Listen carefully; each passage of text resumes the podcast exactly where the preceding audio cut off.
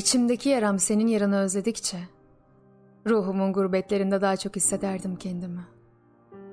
Asıl çektiğim acı buydu aslında.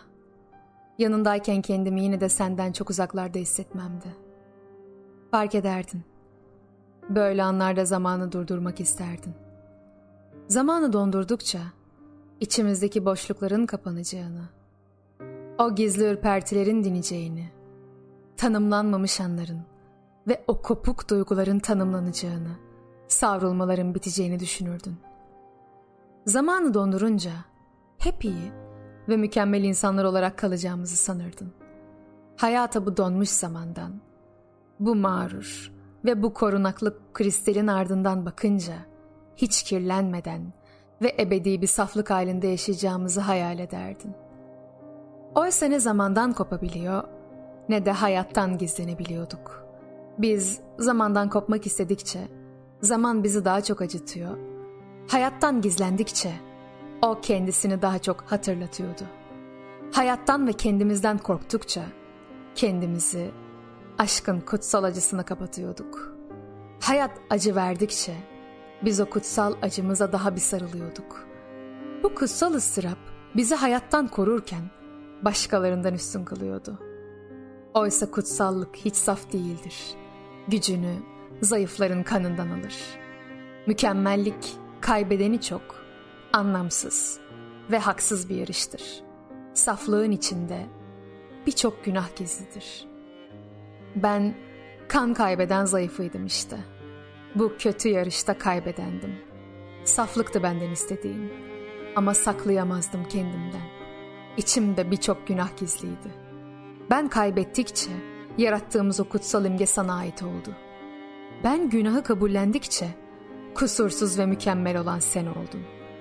Oysa kendisini diğer insanlardan biraz olsun farklı ve özel sayan her insana zor gelir dertleri, doğal acıları, lekelenmiş tutkuları. Böyle insanlar ya kutsal olmaya soyunurlar ya da kutsal birine adarlar kendilerini. Hayatın içinde çırılçıplak var olmak gururunu incitir böyle insanların. Gerçek bayağı gelir. Mükemmelin kölesi olmak hayatın sıradanlığını yaşamaktan daha göz alıcı kılar çoğu kez. Kendi sıradanlığından tiksinince hayallerinde yaratak, yarattıkları gerçek dışı bir trajediye sığınırlar. Başta ben de böyleydim. O dokunulmaz güzelliği, o ulaşılmaz kutsallığı gördükçe sıradanlığımdan tiksiniyordum. Ve yaşadığım gerçek giderek daha bayağı geliyordu bana. Sıradan biri olmaktansa mükemmelin kölesi olmak istiyordum. Bildim ve bilmediğim bütün zaaflarımı gizleyip cesur ve ölümsüz kahraman olmak istiyordum. Oysa gerçek hiç böyle değildi. Sadece yitirmekten korkuyordum. Çünkü sen özlediğim her şeydin. Mükemmeldin, kusursuzdun. En önemlisi kutsaldın. Sana ulaşmam, seni etkilemem için yaşadığım her şeyi inkar etmem gerekti bu yüzden. Hiç tanımadığım kadar iyi, hiç tanımadığım kadar ince, hiç tanımadığım kadar derin gözükmem gerekiyordu. Hissetmediğim şeyleri hissediyormuş gibi gözükmem gerekiyordu. O kutsal güzelliğin benden her şeyimi istiyordu. Oysa ben o her şeyin neydi bilmiyordum ki. Tamamlanmamış, eksik bir varlıktım. Tıpkı hayat gibiydim. İstediğin şeyleri verebilmem için hissetmediğim şeyleri hissediyor gibi söylemem gerekiyordu. Seni kazanırsam bu yaralarımdan kurtulurum sanıyordum.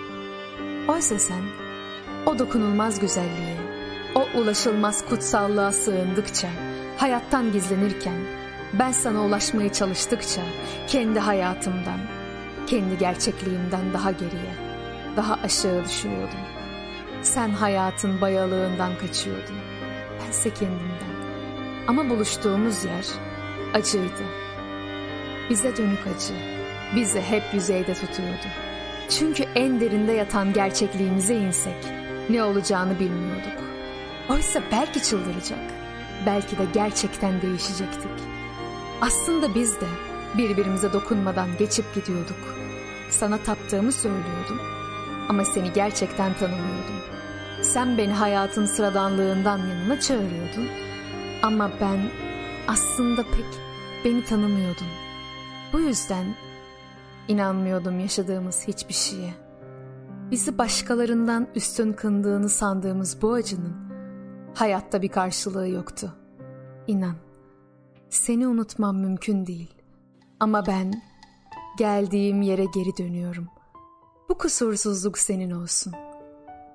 Artık kutsal olan hiçbir şeye inanmadığım için daha da berrak görüyorum. Çarşıdan eli boş dönenleri görüyorum. Şehirleri hızlı saran açlar ordusunu, dünya ile aramdaki o sahte acıları ortadan kaldırdığım için tanık oluyorum her şeye. Konuşmuyorum diye söylenecek sözüm yok mu sanıyorsun? Gelmiyorum diye artık kalbim sende değil mi sanıyorsun? Ayakta durabiliyorum diye ayağımın altından çekilmiyor mu sanıyorsun yer? Özledim demiyorum diye kokun burnumda tütmüyor mu sanıyorsun? Bir dakika görsem seni yine hiç gitmemişsin. Hiç gitmeyecekmişsin gibi sayarım. Gönül yorgunluğu ne biliyor musun? Gökte yıldızın kalmıyor. Gölgen bir yere sığmıyor. İçindeki şarkı içinde boğuluyor. Penceren sokağa bakmıyor. Bütün sevgi kalbinde cezaya dönüyor. Kirpiklerin hiçbir güzellikle halkalanmıyor. Baktığın bütün sular yer altına çekiliyor. Sevmek korkusu ayrılıktan çok önce acı veriyor. Dünyanın bütün cenazeleri evinin önünden kalkıyor. Her gün bir arkadaşın büyüdüğünüz zamanlarda kayboluyor. Girdiğin çıktığın bütün kapıların önünde yabancı. Ardında yalnızlık olup kalıyorsun. Ne biliyor musun gönül yorgunluğu? Kendinden soğuyorsun. Sözünden soğuyorsun. Geçmişinden soğuyorsun. inandıklarından soğuyorsun. Baktığın yüzlerden soğuyorsun.